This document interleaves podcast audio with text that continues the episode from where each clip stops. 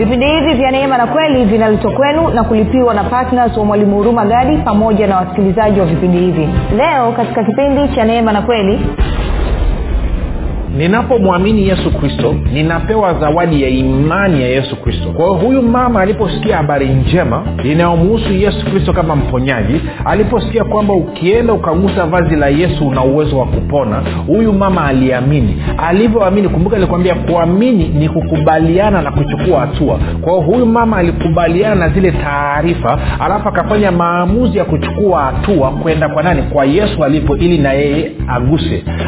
Alivyoamini kwamba akienda kwa yesu kwamba atapona akapewa zawadi ya imani ya yesu kristo.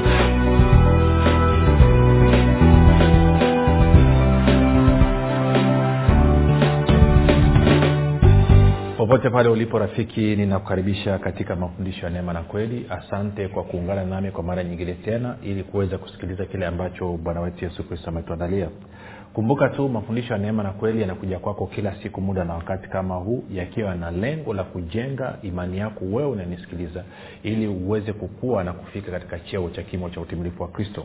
Zingatia kwamba pasipo imani haiwezekani kumpendeza mungu.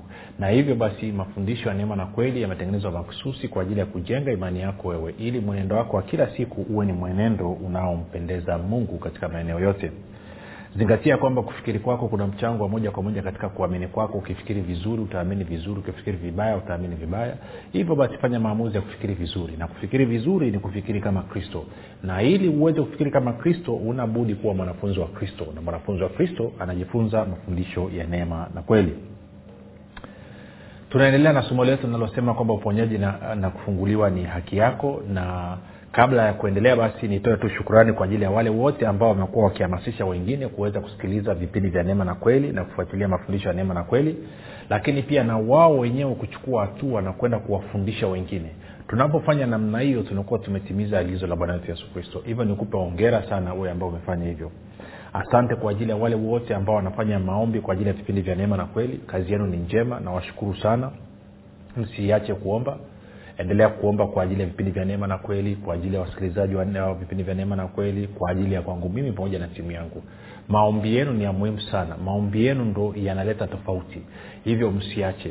Unakumbuka stori ya musa wakati wakina joshua wanapigana? Musa alikuwa juu ya mlima anaomba na alikuwa akinyanyua fimbo wakina joshua wanashinda. Akiteremsha fimbo wakina joshua wanapigwa. Alafu haruni na mwenzake wakamsaidia musa kwa kushika mikono. Kwao na ninyi mnaposhiriki katika maombi maanake ni kwamba mnanishika mikono na kile ambacho tunakifanya basi kinafanyika vizuri. Asante kwa ajili ya wale wote ambao wamekuwa wakisapoti vipindi vya neema na kweli kwa fedha. Tunasema asante kazi yenu ni njema. Tunawashukuru na nikutie tu moyo kwamba kama wewe umekuwa ni msikilizaji wa vipindi vya neema na kweli na haujawahi hata siku moja kuchangia kutoa kwa sababu adui amekudanganya huna kitu cha kutoa. Hebu siku moja amua kumgomea adui. Hebu siku moja amua kumgomea ibilisi. Sema no. Mimi ni mbarikiwa wa bwana ninacho cha kutoa. Chukua hatua utoe usapoti vipindi vya neema na kweli. Nakuhakikisha ukifanya hivyo utakaa uache tena. Maanake hiyo furaha utakayopata ndani ya moyo wako ni furaha isiyokuwa na kifani. Kwa hiyo natarajia basi utaweza kufanya namna hiyo mwezi huu basi moja kwa moja tuendelee na somo letu. Tunaenda kwenye warumi moja kumi na sita na tumekuwa tukiangalia mambo kadha wa kadha. Kumbuka tunaangalia uponyaji na kufunguliwa ni haki yako. Na jambo ambalo nimekuwa nikilisisitiza na nitaendelea kulisisitiza tena ni kwamba uh, sio wewe unayemsubiria mungu akuponye na kukufungua bali ni mungu ndiye anayekusubiria wewe uweze kufanya maamuzi ya kupokea uponyaji wako na kufunguliwa kwako.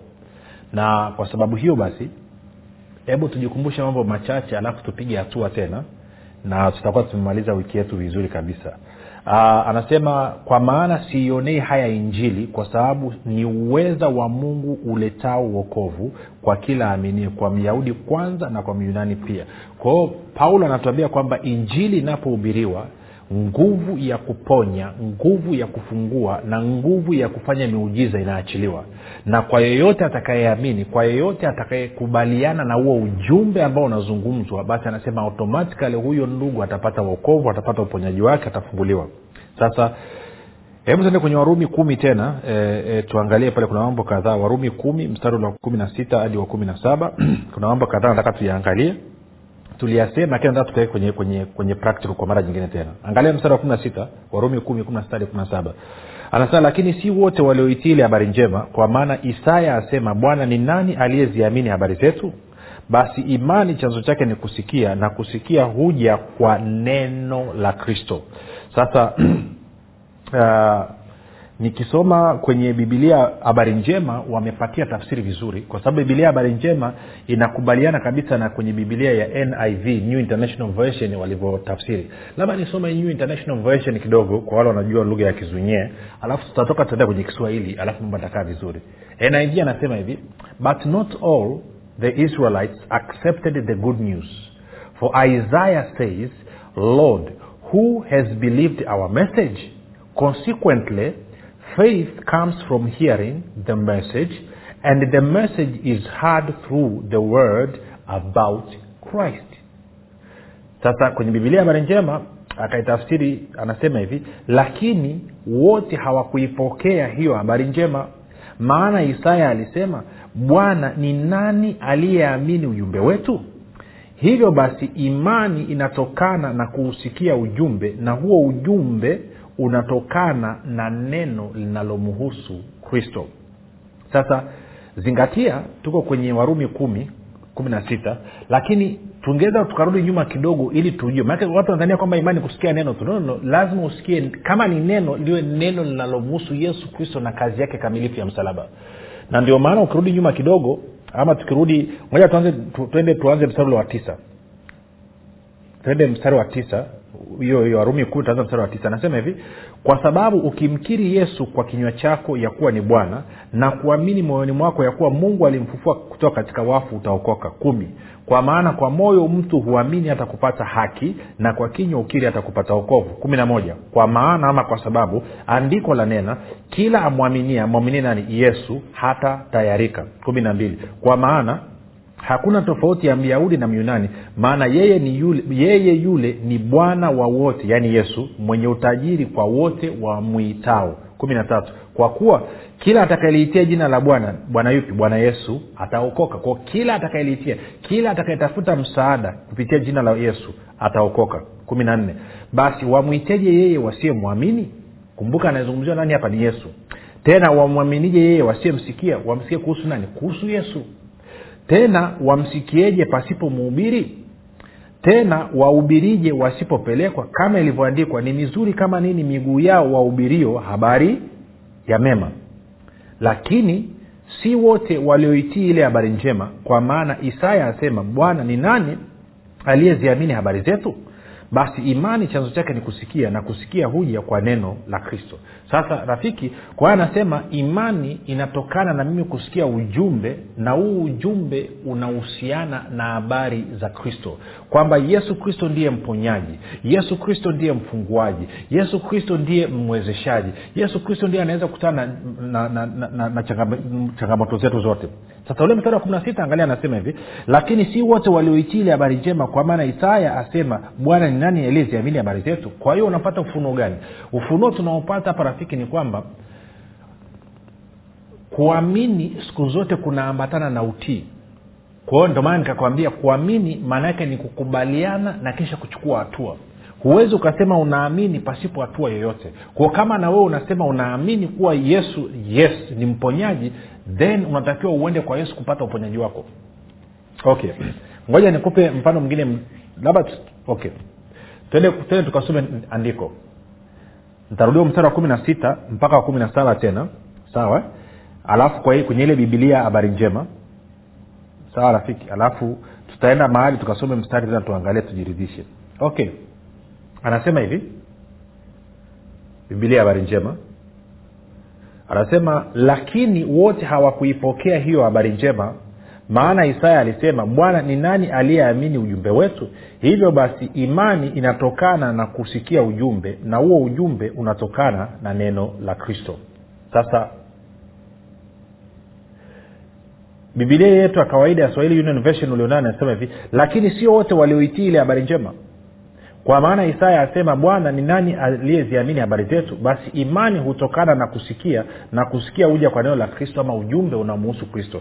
Kwa hiyo maanaake nini? Kama nina changamoto labda ninaumwa nina uvimbe ama ninatoka siu na damu ama nimeambiwa nina kansa ama nimeambiwa siu na ukimwi ama siu nimeambiwa kitu gani ama madeni yamenizidia lazima nisikie habari njema ya yesu kristo kwamba yesu kristo ndio jibu la changamoto yangu nikishasikia hii habari njema kwamba namna gani yesu kristo anaweza kunitoa katika changamoto nilionayo then natakiwa nikubaliane nayo kwa mangine ndo inaitwa kutii tunaitaga utii wa imani. Tunakwenda sawasawa utii wa imani. Sasa hebu twende tukaangalia kwa vitendo kwamba hili jambo linafanyikaje. Maanake wengi huwa wanasikia habari njema lakini hawachukui hatua. Okay labda kabla tujaenda hapo nizungumze kitu hichi. Chukulia mimi chukulia umeajiriwa. Unafanya kazi. Alafu umeamka asubuhi unasikia homa mwili mzima. Kichwa kinauma lakini una, pia una homa unaisikia.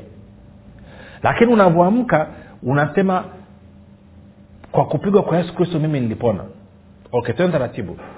Wewe kusema kwamba unaamini kwa kupigwa kwa yesu kristo huo ulipona haitoshi. Lazima kuamini kwako kuambatane na hatua ya utii.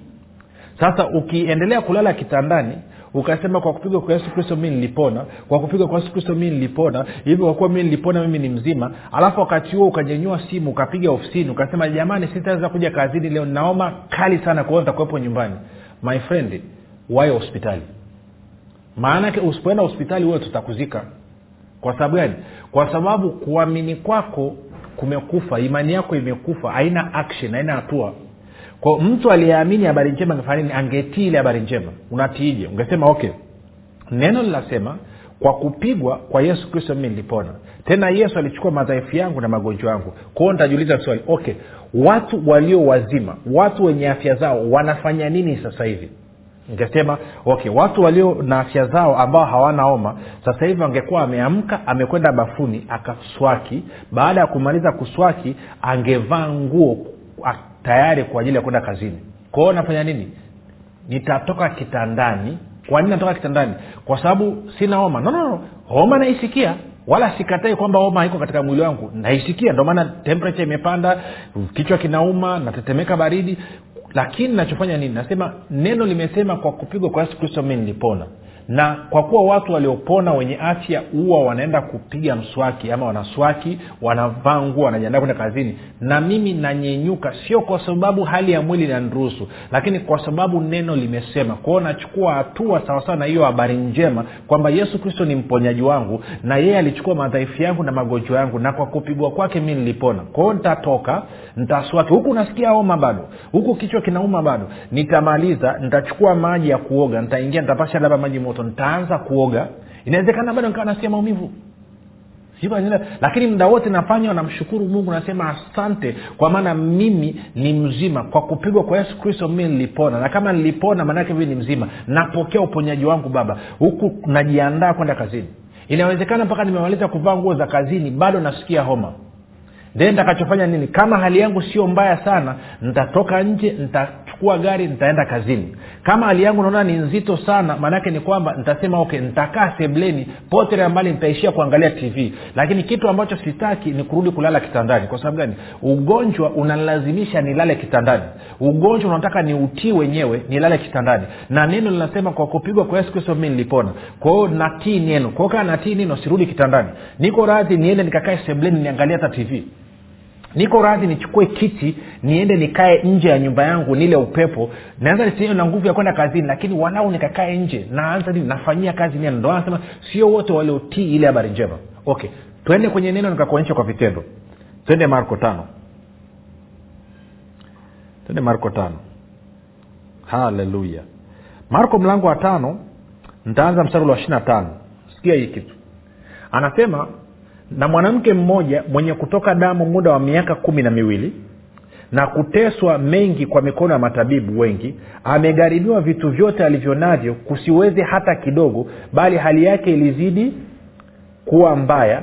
Alip, mstari wa ishirina saba aliposikia habari za yesu alipita katika mkutano kwa nyuma akaligusa vazi lake. Maana alisema nikiagusa mavazi yake tu nitapona. Anasema aliposikia habari za yesu kumbuka habari njema zinamhusu nani? Zinamhusu yesu kristo na kazi yake kamilifu ya, ya msalaba. Sasa huyu mama alisikia wapi hii habari njema? Turudi mlango wa tatu alafu tarudi tena mlango wa tano hapa. Tena kwenye mlango wa tatu. Kwenye mlango wa tatu na nitaanza ule mstari kama wa mstari wa, wa mstari wa tisa wa kumi pale. Mstari wa tisa wa kumi. Labda mstari wa tisa marko tatu tisa mpaka mstari wa kumi. Anasema akawaambia wanafunzi wake ni bwana yesu ya kwamba chombo kidogo kikae karibu naye kwa sababu makutano wasije wakamsonga. Maanake ni kwamba makutano walikuwa wanamsogelea yesu kwa walikuwa wanaona kama hawa wanaweza kuja kulikanyaga to crush him. Mstari wa kumi. Anasema maana aliponya wengi hata wote waliokuwa na misiba wakamrukia wapate kumgusa na pepo wachafu kila walipomwona walianguka mbele yake wakalia wakisema wewe ndiwe mwana wa mungu. Kwa hiyo anasema watu walivyokuwa wanaona yesu anafanya uponyaji walikuwa wanamrukia yesu ili wamguse na tunafahamu walivyomgusa walipona. Tunakwenda sawa? Sasa ili tuweze kuelewa kwa nini walikuwa kumgusa hebu turuke tena twende kwenye marko sita alafu tutarudi marko tano. Marko sita alafu nataka tuende mstari wa hamsini kama mstari kama wa hamsini na nne hivi alafu tena mpaka mstari ule wa hamsini na sita. Marko sita mstari wa hamsini na nne alafu tena mpaka wa na sita. Anasema hivi ama hamsini na tatu. Anasema hata walipokwisha kuvuka walifika nchi ya genesareti wakatia nanga. Hamsini na nne. Nao wakisha kutoka mashuani mara watu walimtambua wakaenda mbio wakaz, wakizunguka nchi ile yote wakaanza kuwachukua vitandani walio hawawezi kwenda kila mahali waliposikia kwamba yupo 56 na kila alikokwenda akiingia vijijini au mijini au mashambani wakawaweka wagonjwa sokoni wakamsii waguse ngaa pindo la vazi lake na wote waliogusa wakapona kwa hiyo tunapata rekodi hapa kwamba watu walipokuwa wakimgusa yesu walipona. Sa turudi kwenye marko mlango wa tano. Maanaake nini? Maanaake ni kwamba huyu mama aliyekuwa akitokwa na damu kwa muda wa miaka kumi na mbili. Ametumia fedha zake zote ametumia mali yake yote amekwenda kwa wa, wa, madaktari na waganga wa aina mbalimbali bado asipone bali amefilisika. Maanaake anasema aliposikia habari za yesu angalia ile marko tano ishiri saba. Marko tano ishiri saba. Marko tano ishiri saba anasema hivi anasema aliposikia habari za yesu. Kwa alisikia nini? Alisikia kwamba watu wakikutana na yesu akikuwekea mkono unapona akikutamkia kitu unapona lakini na wewe mwenyewe ukimgusa unapona sasa huyu mama ana tatizo la kutokwa na damu. Na kufuatana na utamaduni na torati ya musa mtu yeyote mwenye tatizo la damu haruhusiwi kuingia katika mkusanyiko wa watu wengi. Anatakiwa awa ametengwa. Sasa kumbuka huyu mama kwa miaka kumi na miwili. Na kama huyu mama anatokwa damu kwa miaka kumi na miwili rafiki kumbuka kitu hichi. Zingatia watu walikuwa wanajua sio mgeni katika jamii. Najua ilikuwa imetoka siku mbili siku tatu ngoja kusema ameficha lakini kwa miaka kumi na mbili maanake ni kwamba atakuwa ametoka ameenda kwa daktari huyu imeshindikana. Ameenda kwa daktari huyu imeshindikana. Ameenda kwa daktari huyu imeshindikana. Ameenda siu kijiji kile kule kuna mganga gani imeshindikana. Kwao mwisho wa siku ndugu zake wamejua fulani. Kumbuka mtu anayetokwa na damu kila siku mwili wake unadhoofu kwa hiyo ina maana alikuwa na dalili zote za mtu mgonjwa na hawaruhusiwi kuja katikati ya watu. Lakini akasikia habari njema kwamba sikiliza sio lazima uende yesu akuwekee mkono.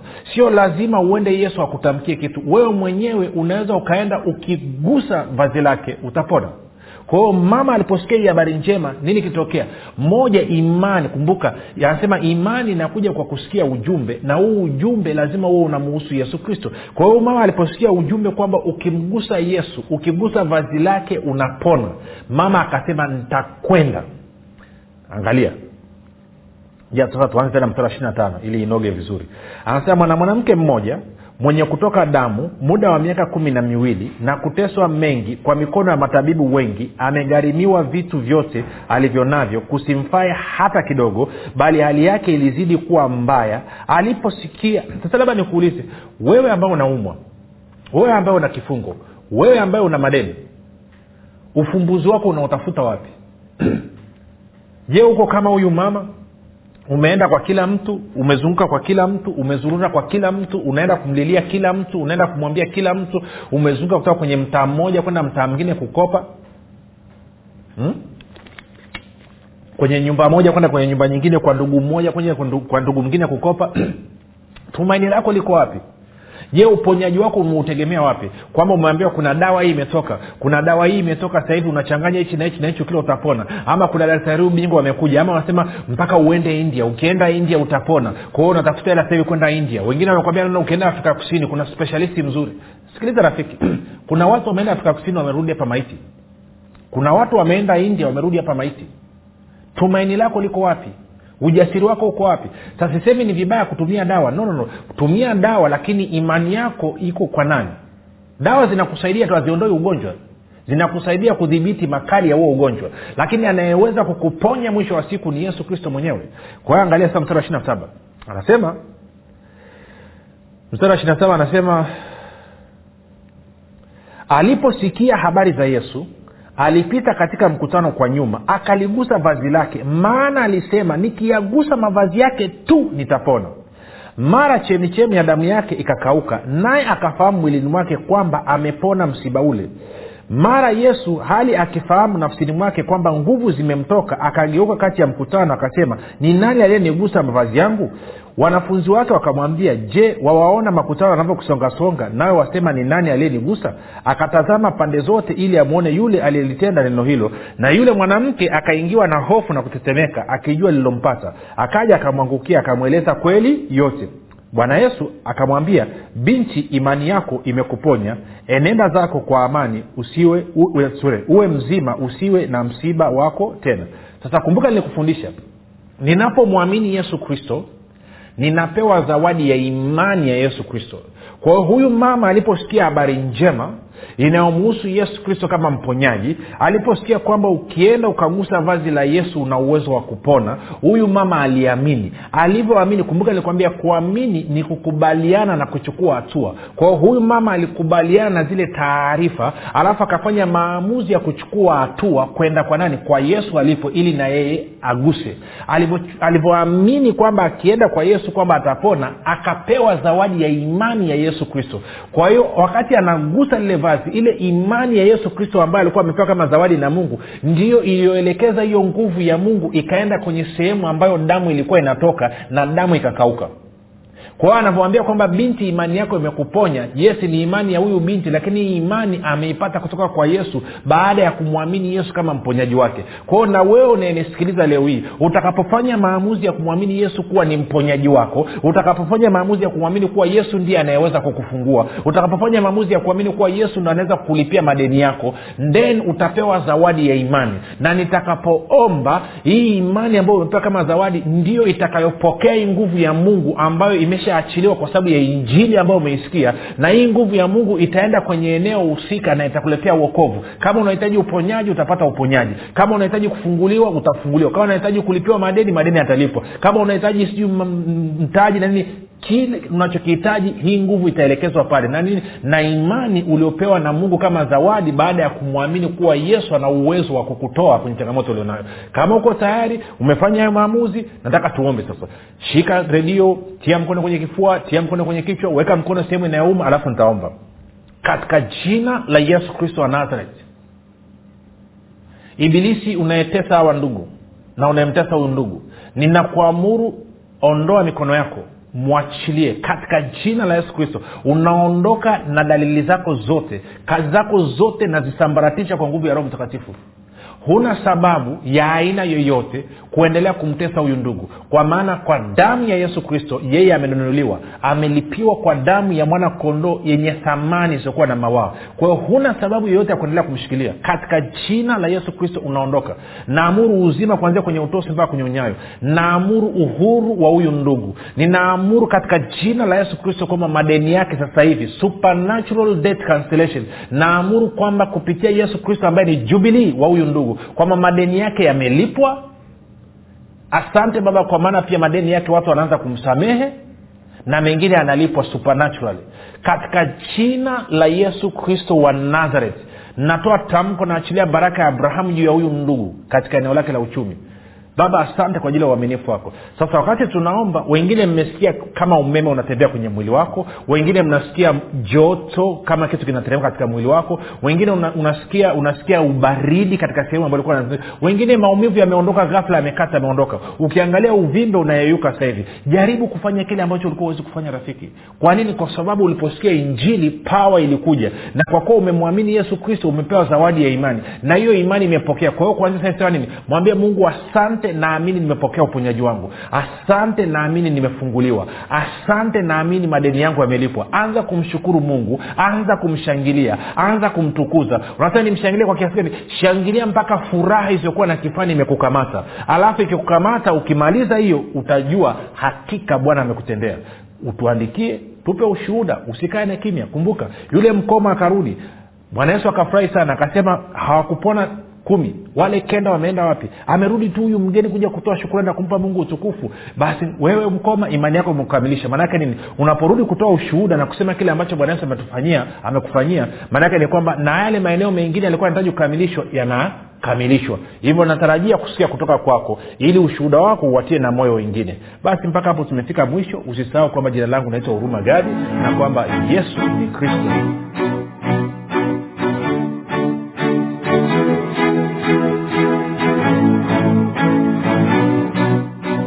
mwalimu hurumagadi anapenda kuwashukuru wanafunzi wote wa kristo waliotii sauti ya mungu na kufanya maamuzi ya kuwa patna vipindi vya neema na kweli kwa njia ya redio. Na hivyo kusababisha mafundisho ya kristo kuwafikia wakazi wa mikoa ya arusha kilimanjaro na manyara. Kama hujafanya maamuzi ya kuwa patna vipindi vya neema na kweli haujachelewa bado. Kwani mungu amefungua mlango mwingine kwa mwalimu huruma gadi mlango ambao utasababisha kuanzia tarehe moja disemba mwaka huu kupitia redio mafundisho ya kristo kuwafikia wakazi wa mikoa ya mwanza shinyanga simiyu geita mbeya dodoma pamoja na wilaya nzega sumbawanga na bukoba. Ewe mwanafunzi wa kristo amua leo kumuunga mkono mwalimu huruma gadi katika kuhakikisha vipindi vya neema na kweli vinawafikia watu wengi zaidi katika mikoa hii mipya ambao mungu amefungua mlango. Kwa kutuma sadaka yako ya upendo ya kiasi chochote kupitia namba mpesa 7645242 ama airtelmane 7895242 ama tigo pesa 6735242 nitarudia. Mpesa namba 7645242 airtelmane namba 7895242 tigo pesa namba 6735242